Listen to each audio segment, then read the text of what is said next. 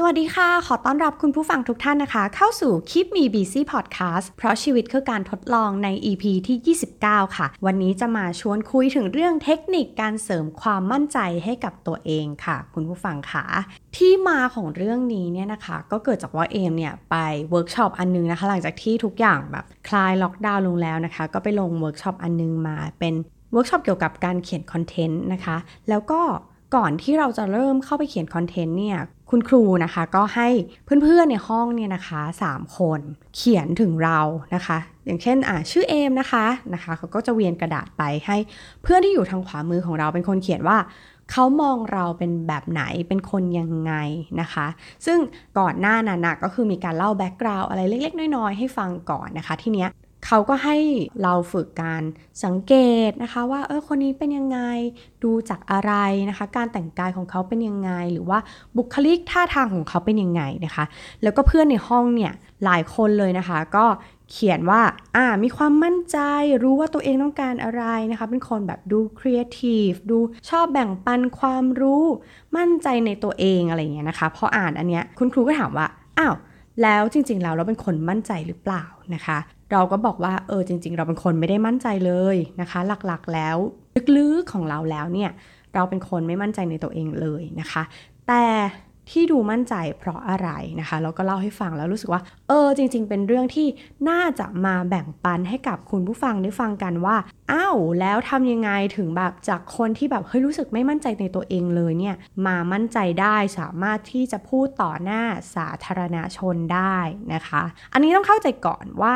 อันนี้ความเชื่อของเองก็คือ ความมั่นใจเป็นทักษะนะคะทุกคน แล้วก็ซึ่ง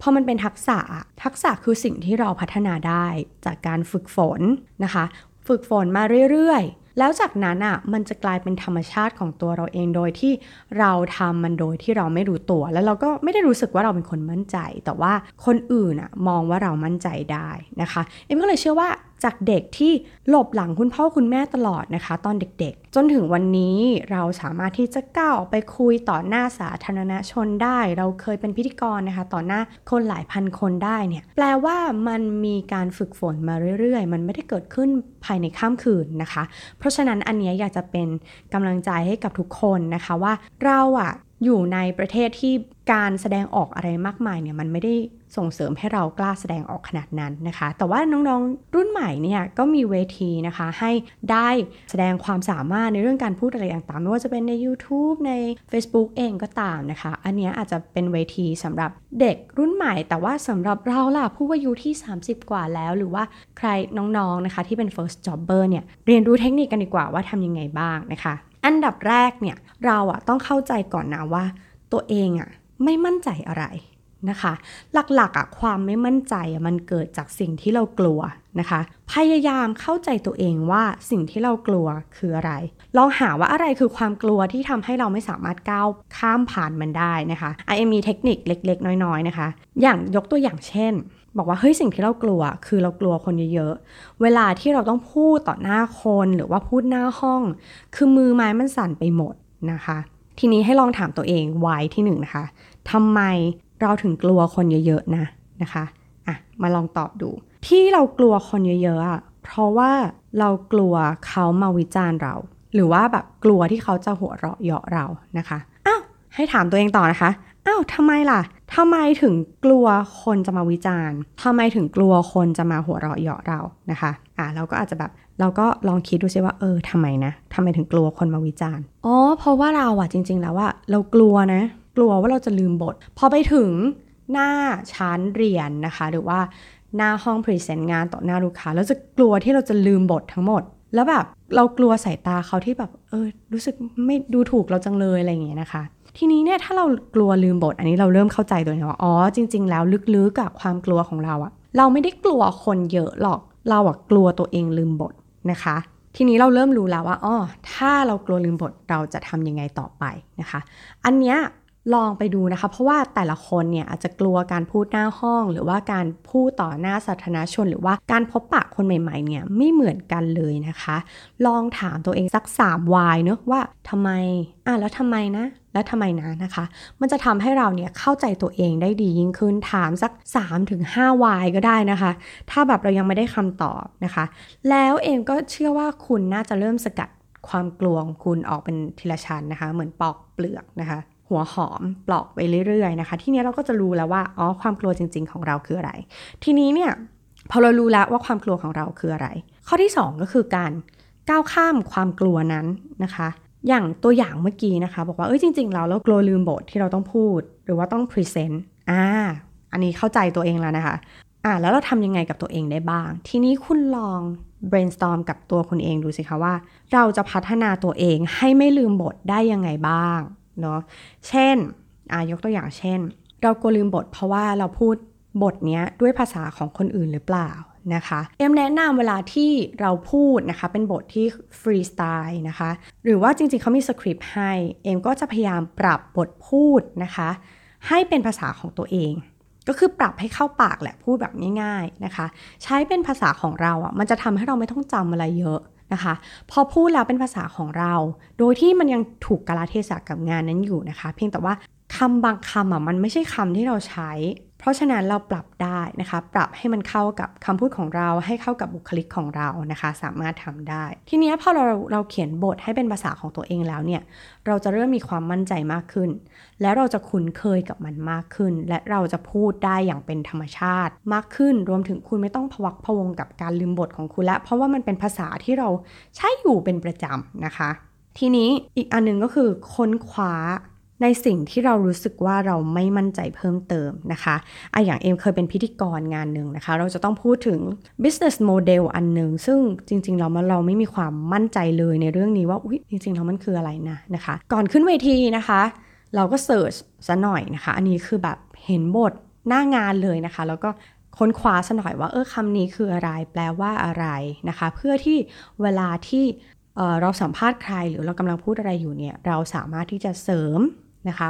คำนิยามของคำนั้นได้ เช่นคำนิยามนี้เป็นภาษาอังกฤษนะคะ ทีนี้เราอยากจะอธิบายให้กับผู้ฟังของเราอะฟังเป็นภาษาไทยง่าย ๆนะคะ เราก็ต้องทำความเข้าใจกับเรื่องนั้น ซึ่งบางทีเนี่ยคำบางคำเนี่ยเราก็ไม่มั่นใจตัวเราอะค่ะ เราต้องเป็นคนพูดเราก็ไม่มั่นใจ เพราะฉะนั้นเนี่ยถ้าคุณรู้ว่าคำบางคำหรือประโยคบางประโยค หรือว่าสิ่งที่คุณกำลังพูดเนี่ยคุณไม่ได้เข้าใจมันจริง ๆ ก็ลองค้นคว้าเพิ่มนะคะ ถ้าสมมติว่าคุณพอมีเวลาก็ลอง เขียนออกมานะคะ ว่าอันไหนที่คุณไม่มั่นใจบ้างเราอาจจะถามผู้รู้นะคะ หรือว่าค้นคว้าเอาเอง อันนี้มันจะทำให้เรารู้สึกว่าอ๋อเราจะหมดความกังวลไปได้ทีละเปลาะทีละเปลาะแล้วนะคะ หรือว่าบางทีเนี่ยการอ่านหนังสือเยอะๆนะคะ การอ่านหนังสือที่มันเกี่ยวข้องกับเรื่องที่เราจะพูดเนี่ยมันก็จะทำให้เราคุ้นเคยกับมันไปเองนะคะ จากที่พูดมาเนี่ยก็จะเห็นว่าเอมอะก็จะพยายามแนะนำให้ปรับ ให้มันเป็นสไตล์หรือว่าเป็นบทพูดหรือสร้างความคุ้นเคยกับเรื่องนั้นนะคะพอเราคุ้นเคยกับเรื่องนั้นแล้วอะเราก็จะรู้สึกว่ามันไม่ได้ต้องกังวลอะไรเยอะ เพราะว่าเราเข้าใจมันแล้วนะคะ อย่างของตัวเอ็มเองเนี่ยหลักๆ ที่เอ็มกังวลก็คือเอ็มไม่ได้เข้าใจในสิ่งที่กำลังพูดอยู่นะคะ อันนั้นคือสิ่งที่รู้สึกว่า ตะขิดตะขวงใจแล้วก็พวักพวงนะคะ เพราะฉะนั้นเอมจะพยายามตัดปัญหาพวกนี้ออกไปก่อนที่เอมจะไปพูดหน้าห้องนะคะ หรือว่าพูดบนเวที เราต้องทำกันบ้านนะคะ ที่นี้ข้อดีของยุคสมัยนี้นะคะ ก็คือว่ามันมีแมทเทอเรียลต่างๆ ให้เราหาได้เยอะแยะไปหมดเลยนะคะ มีสื่อต่างๆ ที่ค่อนข้างหลากหลาย ทีนี้เนี่ยเวลาที่เราพูดแล้วมันจะแบบมีสเสน่ห์ก็คือ เรารู้อะไรเยอะเหมือนกันนะคะ สมมุติว่าเรากำลังจะพูดเรื่องเรื่องหนึ่งนะคะ เกี่ยวกับอ่าสมมติเรื่องบิตคอยเฮ้ยบิตคอยคืออะไรนะคะ เราก็ไปหาข้อมูลมาอ่านข่าวหรือว่าดูเทรนอะไรต่างๆ เนี่ย มันจะทำให้เราอะพูดในเรื่องนั้นได้อย่างแบบไหลลื่นมากขึ้นนะคะ หรือว่าการสร้าง conversation สมมุติว่าเราแบบคุยหลายคนนะบนเวทีมีหลายคนเราเป็น facilitator อะไรอย่างเงี้ยนะคะ การที่เราเนี่ยกำลังพูดถึงเทรนด์ที่คนกำลังสนใจ มันสร้างความ น่าสนใจให้กับตัวเรา แล้วก็บทที่เรากำลังพูดหรือว่าเรื่องที่เรากำลังพูดอยู่นะคะ อันนี้มันมันทำให้คุณมีเสน่ห์ขึ้นมาเหมือนเฮ้ยอ้าวเธอทันโลกทันเหตุการณ์ประมาณนี้นะคะ เพราะฉะนั้นการติดตามเทรนด์นะคะ บางทีเราดูเทรนด์ใน Twitter บ้างนะคะ หรือว่าดูซิว่าบนโลกนี้เขากำลังคุยอะไรกันอยู่เนี่ยนะคะ มันก็ทำให้เราแบบรู้สึกเฮ้ยเป็นคนทันสมัยนะคะ น่าสนใจนะหรือว่า การเล่นมุกหรือว่าเป็นวลีนะคะ ที่กำลังคิดอยู่ช่วงนั้นเนี่ยใช้นิดๆหน่อยๆเนี่ยมันทำให้คุณดูมีเสน่ห์โดยแบบไม่ต้องพยายามอะไรเยอะนะคะ เช่นอะทุกคนรู้แฟนคลับรู้นะคะ อย่างเงี้ยนะคะ อันเนี้ยก็คือแบบพูดพูดเล็กๆ น้อยๆ แต่ว่าเออทำให้แบบคนที่ฟังเราเนี่ยเขารู้สึกว่าเรามีอะไรที่เหมือนกันนะคะ เขาจะรู้สึก engage มากขึ้น การที่สร้าง engagement หรือว่าความคุ้นเคยระหว่างเรากับผู้ฟังเนี่ยมันทำให้เขารู้สึกว่าเขาเริ่มไว้ใจเรา เพราะเราพูดภาษาเดียวกันนะคะ อันนี้ลองดูว่าผู้ฟังของคุณอะเป็นใคร แล้วก็พยายามหาจุดที่แบบ เอ้ย มันมีจุดที่ common กันอยู่นะคะ เป็นจุดที่แบบ เอ้ย เป็นจุดที่เราคุยกันได้รู้เรื่องอย่างเงี้ยนะคะ คนอะจะชอบ อะไรที่เหมือนกับตัวเองนะคะ เพราะฉะนั้นพยายามหาสิ่งนี้กับกลุ่มผู้ฟังของเรานะคะ พยายามหาให้ถูกกลุ่มผู้ฟังด้วยนะคะ ถ้าสมมติว่าอะไรที่ทันสมัยเกินกับผู้ฟังที่เป็นผู้ใหญ่น้อยเนี่ยอาจจะไม่เก็ตนะคะ อันนี้ต้องลองดูเพื่อความเหมาะสม ที่นี้นะคะ ข้อ 3 เราจะมาชวนนะคะคุณผู้ฟังเสริมความมั่นใจด้วยการปรับท่าทางของตัวเองเล็กน้อยนะคะ เอ็มจะชวนคุณผู้ฟังทำแบบนี้ค่ะ ตอนนี้นะคะให้ทุกคนนั่งคอไหลค่ะ นั่งห่อไหลนะคะ ก็คืองุ้มไหลไปข้างหน้านะคะ แล้วก็ทำหน้าตาอมทุกข์ค่ะ หน้าตาอมทุกข์เป็นยังไงก็คือเศร้าเหมือนแบบหุ้นตก โดนหวยรับประทาน ได้คะแนนไม่ดีประเมินไม่ดีนะคะ โบนัสไม่ดีอะไรอย่างเงี้ยคะ่ะ ลองแบบอมทุกข์ดูนะคะ เราจะรู้สึกว่าความรู้สึกตอนนี้คุณผู้ฟังรู้สึกยังไงคะเอ็มเชื่อว่าตอนนี้มันคือความรู้สึกคือแบบห่อเหี่ยว ไม่มีความสุข ไม่มั่นใจชีวิตฉันไม่มีอะไรดีเลยใช่ไหมคะ อันนี้ลองตอบตัวเองดูว่าคุณรู้สึกยังไง ทีนี้ค่ะ ชวนมาปรับท่านั่งนะคะ กันนิดหน่อยนะคะ ตอนนี้อยากชวนคุณผู้ฟังนะคะ ให้ยืดตัวให้ตรงค่ะ ยืดตัวตรงแล้วเนาะคอตรงค่ะ จากนั้นนะคะ ม้วนไหล่ของคุณผู้ฟังค่ะ ไปข้างหลังเล็กน้อยค่ะ แล้วก็ดึงลง ตอนนี้ค่ะเราก็อกผายไหล่พึงแล้วเนาะอันนี้ค่ะเป็นท่าที่เอ็มเพิ่งค้นพบนะคะ จากการที่ฝึกโยคะนะคะ แล้วก็ค้นพบว่าตัวเองเนี่ยเป็นคนชอบห่อไหล่เพราะว่า ไม่ชอบให้คนเนี่ยมองเห็นหน้าอกของตัวเองนะคะ อันนี้เพิ่งคนพบมา ไม่ชอบให้คนมองนะคะ แต่ว่าพอเราทำท่านี้แล้วอะค่ะ เรารู้สึกว่าเรามั่นใจ มันดูดีแล้วก็ใส่เสื้อผ้าแบบดูดีไหลไม่ตกนะคะ แล้วจากนั้นค่ะ ให้คุณผู้ฟังยิ้ม ยิ้มแบบมั่นใจอะค่ะ เรื่องนี้เรารู้ดีที่สุด มั่นใจและมีความสุข ความรู้สึกตอนนี้เป็นยังไงคะเอ็มเชื่อว่าหลายคนอาจจะค้นพบความแตกต่าง ระหว่างท่าแรกกับท่านี้นะคะ เราจะรู้สึกว่าเรามั่นใจมากขึ้น เรารู้สึกว่าเวทีนี้เราคุมนะคะ แล้วก็เราเอาคุณผู้ฟังนะคะที่ฟังเราอยู่ เอาอยู่นะคะ ทุกคนกำลังฟังเราอย่างตั้งใจนะคะ อันนี้เป็นการบอกสมองตัวเองว่า ฉันจะเป็นยังไงณตอนนี้นะคะ สมมุติคุณอกผายไหลผึ่งยิ้มอย่างมั่นใจ เราจะรู้สึกมั่นใจจริง ๆ นะคะ อันนี้เป็นเทคนิคที่เวลาที่เอ็มขึ้นเวทีปุ๊บเนี่ยเอ็มจะยืดตัวนะคะ พยายามจะยืดตัว เพราะว่ารู้ว่าบุคลิกปกติของเราเนี่ยเป็นคนงุ้มไหล่นะคะ แล้วก็รู้สึกถ่ายรูปออกมาแล้วมันดูไม่ดีนะคะ เพราะฉะนั้นพยายามจะดึงไหล่ตัวเอง แล้วก็ยิ้มคือทุกครั้งที่ตื่นเต้นเนี่ยนะคะ การยิ้มเนี่ยเหมือนช่วยชีวิตเอมทุกครั้งเลยนะคะไม่ว่าจะตื่นเต้นขนาดไหนมือสั่นใจสั่นหรืออะไรก็ตามนะคะ พอยิ้มปุ๊บเนี่ยเหมือนสมองมันสั่งว่า เฮ้ย เธอมั่นใจละ ตอนเนี้ยเราสั่งสมองว่าฉันมั่นใจอยู่นะคะ ทีนี้เนี่ย พอยิ้มแล้วนะคะ หลายคนอาจจะมันยังไม่ดีขึ้น มันยังไม่ดีขึ้นนะคะ มีอีกวิธีหนึ่งก็คือ เวลาที่คุณตื่นเต้นอะ คุณจะหายใจทีๆนะคะ ลองสังเกตดูคุณจะหายใจทีๆแบบอย่างเงี้ยนะคะหายใจแบบทีๆทีๆแบบกระวนกระวายนะคะ ซึ่งมันเกิดขึ้นกับเวลาที่เราเครียด เรากำลังกำลังจะต่อสู้ออกสนามรบอะไรสักอย่างนะคะ ทีนี้ถ้าคุณหายใจทีๆแบบนั้นนะคะ แล้วแล้วมันจะรู้สึกหนักอกหนักใจนะคะ ให้ลองหายใจเข้าให้ลึก นะคะ แล้วก็หายใจออกยาวๆทำไปสัก 3-5 ครั้งนะคะ หรือว่าจนจนคุณรู้สึกว่าคุณรู้สึกสงบขึ้นนะคะ รู้สึกว่าเออตื่นเต้นหน้อยลง อันนี้ก็เป็นอีกเทคนิคหนึ่งนะคะ ปกติถ้ายังตื่นเต้นมากๆเนี่ยจะหายใจเข้าลึกนะคะ แล้วก็เป่าปากออกมานะคะแบบนี้นะคะ ให้รู้สึกสุดเข้าสุดออกสุดนะคะ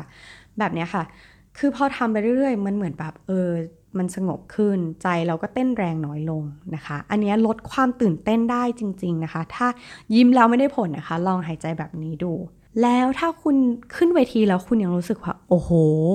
ตื่นเต้นมากๆอยู่นะ ฉันยังแบบตื่นเต้นสุดๆนะคะ ให้ลองจินตนาการว่าคนฟังเนี่ยเป็นหัวผักกาดนะคะ เราไม่ได้พูดให้ใครฟังเลยเขาคือหัวประกาศทางนั้นนะคะ เพื่อที่เราจะได้พูดอย่างแบบ เหมือนที่เราฝึกซ้อมที่บ้าน พูดหน้ากระจก อะไรต่างๆ แบบนี้นะคะทำให้เราแบบเออคลายความกังวลลงนะคะ พอเรารู้สึกอย่างนั้นเนี่ยอะพอเราอันนี้คือหัวประกาศนะคะพูดคุยไปสักพักเนี่ยคุณจะเริ่มคุ้นเคยกับเจ้าหัวประกาศนี้นะคะ จากนั้นเนี่ยคุณก็จะมีโอกาสที่คุณจะ สามารถที่จะสร้าง eye contact ได้นะคะ ลองไปทางซ้ายมือของห้องดูนะคะอะ eye contact ไปกับคนที่อยู่ทางขวามือนะคะ อาจารย์ที่กำลังให้คะแนนอยู่นะคะ ไปท้ายห้องซะหน่อยนะคะ พอคุณเริ่มแบบคุ้นเคยกับเจ้าหัวผักกาดเหล่านี้เนี่ย คุณก็จะเริ่มสร้าง eye contact ได้ละนะคะ มันก็จะทำให้คุณมีเสน่ห์และรู้สึกว่า engage กับคนที่กำลังฟังอยู่ และโดยที่คุณตัวคุณเองก็ยังมั่นใจอยู่นะคะ ทีนี้หลายคนก็บอกโอ้โห ถ้ามองตาปุ๊บลืมบทเลยค่ะ เป็นเหมือนกันค่ะเอ็มก็เป็นนะคะ เพราะฉะนั้นเนี่ยถ้าช่วงที่เอ็มรู้สึกว่ายังเป็น stage ที่แบบเฮ้ยเรายังไม่สามารถจะสบตาได้ทันทีนะคะเอ็มก็จะมองที่ปลายจมูกของเขานะคะ มันจะลักษณะมันจะคล้ายๆ กับการมองตาเขาเลย เพียงแต่ว่าเราจะรู้สึกไม่ประหม่าเพราะเวลาเราจ้องตาปุ๊บเนี่ยบางทีแบบ เราถูกล็อกด้วยสายตาของผู้ฟังของเรานี่นะคะ มันจะทำให้ลืมบทไปทันทีนะคะอันนี้ก็เป็นเทคนิคในช่วงแรกที่เรายังไม่คุ้นเคยจากเจ้าหัวผักกาที่กำลังฟังเราอยู่นะคะ อาจจะใช้เทคนิคนี้ ลองดูว่าตรงไหนที่เหมาะสมนะคะ อยู่ที่ความสูงของเวทีอยู่ที่ความใกล้กายต่างๆนะคะ จะมองที่คอ มองที่ปลายจมูกอันนี้ลองดูนะคะ ซึ่งเขาจะให้ความรู้สึกคล้ายๆกับเรากำลัง eye contact เขาอยู่แหละนะคะ มองไปรอบๆแบบนี้นะคะอันนี้ก็เป็นอีกเทคนิคหนึ่ง ทีนี้พอตาแล้วนะคะ มาที่มือค่ะ คือไม่รู้ยังไงพอเวลาที่เราออกไปพูดหน้าชั้น เราจะรู้สึกว่า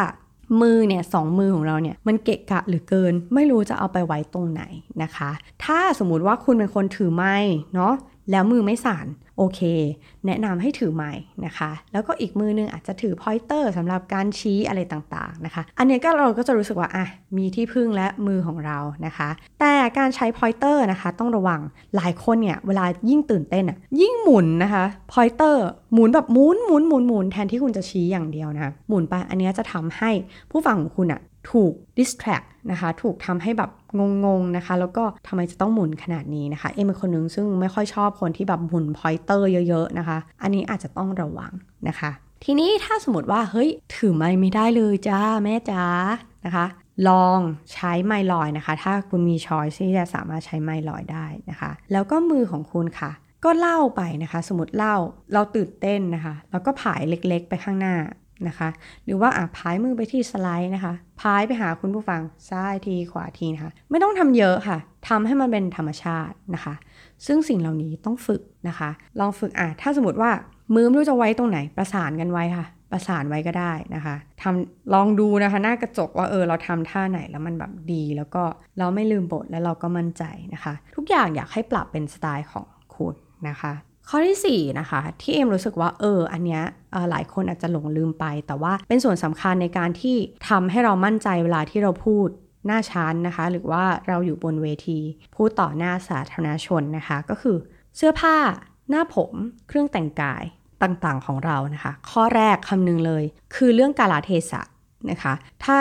คุณพอจะทราบว่าทีมงานเป็นยังไงนะคะ ให้ถามเขาเลยว่า dress code ของงานนี้คืออะไรคะะหลายที่เนี่ยก็จะบอกเลยนะคะว่าใช้ใส่สูทสีเข้มหรืออะไรเนี่ยค่ะเขาจะบอก dress code เรามา ถ้าไม่นะคะก็ใส่ชุดที่คุณรู้สึกว่ามันเหมาะสมกับงานนั้นๆนะคะ ซึ่งงานทอล์กหลาย ๆ งานในเมืองไทยตอนนี้คือง่ายมากเลยนะคะเขาก็จะใส่เสื้อยืดนะคะกางเกงอาจจะกางเกงยีนรองเท้าผ้าใบรองเท้ากีฬา แต่เขาใส่แจ็คเก็ตนะคะคลุมทับ ดูดีแล้วนะคะ แล้วก็การแต่งกายแบบนี้ถ้ามันถูกกลาเทศะ แล้วมันคือสไตล์ของคุณ มันจะสร้างความมั่นใจ ให้กับคุณได้อีกเยอะเลยนะคะ เพราะว่ามันเป็นตัวคุณที่สุดอะเอ็มแชร์อย่างนี้ค่ะ เอ็มเคยไปเวิร์กช็อปอันนึงนะคะ ซึ่งวิทยากรก็พูดได้น่าสนใจนะคะ แต่ว่าสิ่งหนึ่งที่แบบมันทำให้เรารู้สึกหงุดหงิดกับวิทยากรเหมือนกันก็คือ เขาใส่กางเกงค่อนข้างหลวมนะคะ พอหลวมเสร็จปุ๊บเนี่ยเขาต้องคอยดึงมันตลอดเวลา ซึ่งมันถูกหักคะแนนค่ะจากเฮ้ยจากที่พูดแล้วสิบเนี่ยพอดึงกางเก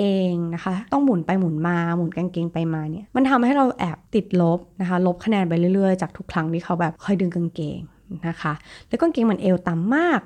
พอคอยดึงเนี่ยมันก็จะเสียบุคลิกภาพไปเลยนะคะ จากคะแนน 10 เต็มเนี่ยถูกลดไปเหลือ 6 7 เลยนะคะ อันนี้อยากให้คุณใส่เสื้อผ้าที่มันเป็นเสื้อผ้าคุณ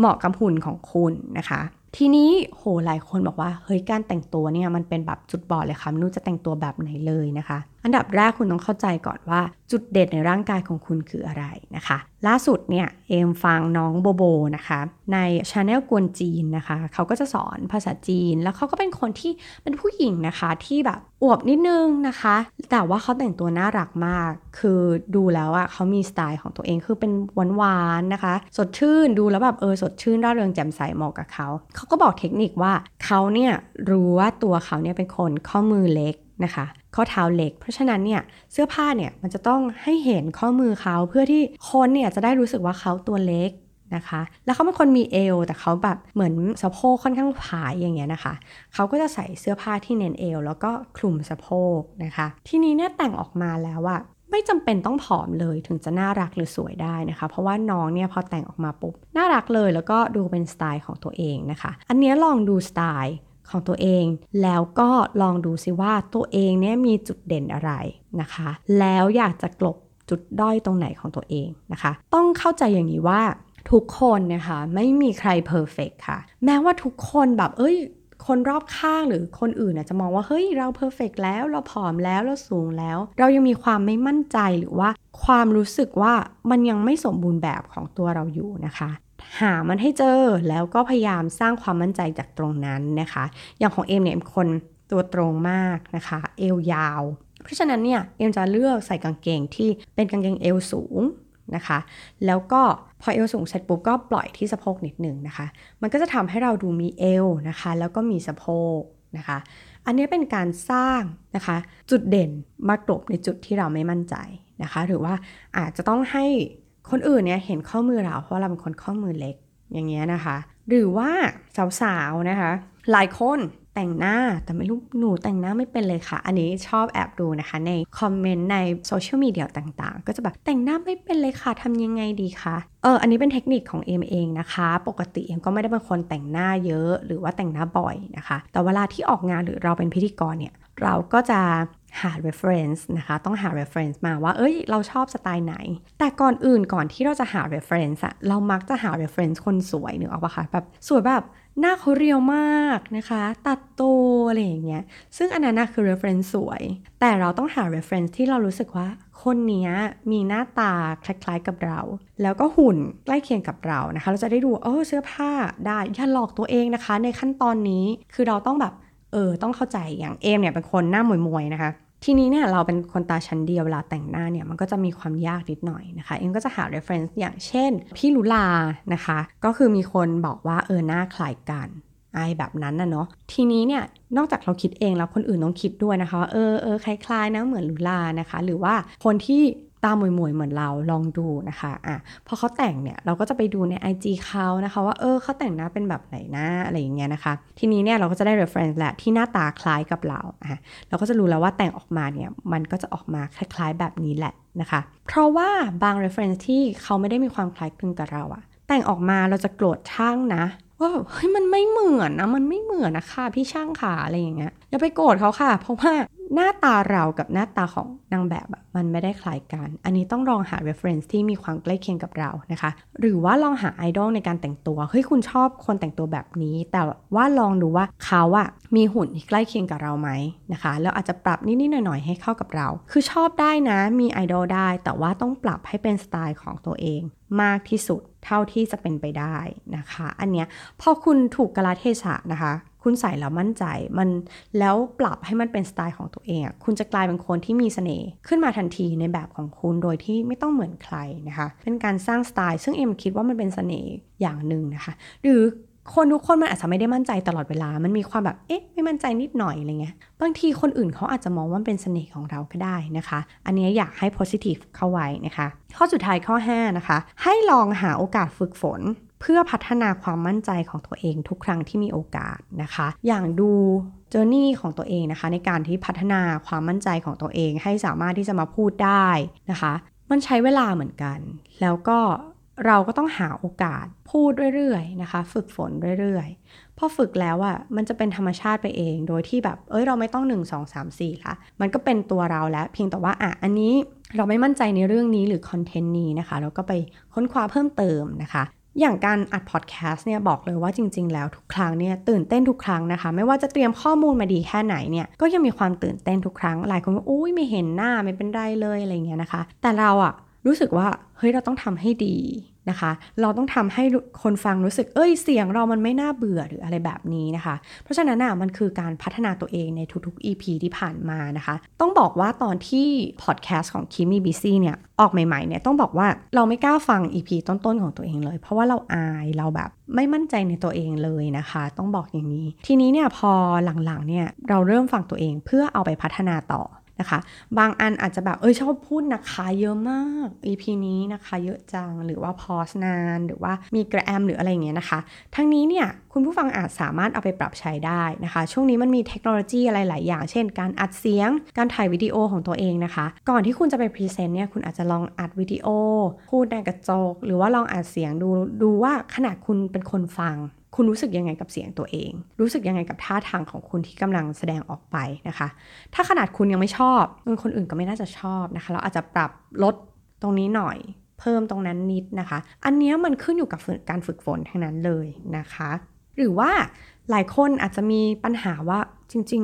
ไม่ต้องถึงขั้นพูดหน้าฉันแล้วค่ะ แค่เจอคนใหม่ ๆ ชีวิตก็แบบยากมากๆแล้วนะคะเอ็มเป็นคนหนึ่งซึ่งไม่ชอบอยู่กับคนสักเท่าไหร่นะคะ แล้วก็พยายาม challenge ตัวเองตรงนี้ด้วยการออกไปทำเวิร์กช็อป คนเดียวนะคะ ไม่ชวนเพื่อนไปแม้ว่าเพื่อนจะอยากไปด้วยก็ตามนะคะ พอการไปคนเดียวเนี่ยมันได้พัฒนาตัวเองอย่างหนึ่งก็คือว่าเราต้องสร้างเพื่อนใหม่นะคะ เราเริ่มมี conversation กับคนที่เราไม่รู้จักนะคะ เช่นเอมนะคะอะไรอย่างเงี้ยนะคะ มาจากไหนเป็นอะไรนะคะ เราเราจะเริ่มคุ้นชินกับมันแล้วก็รู้สึกว่าอ้าวการสร้างเพื่อนใหม่จากเวิร์กช็อปที่เราสนใจเนี่ยมันเป็นอะไรที่ดีมากๆ เพราะว่าเขามีความสนใจ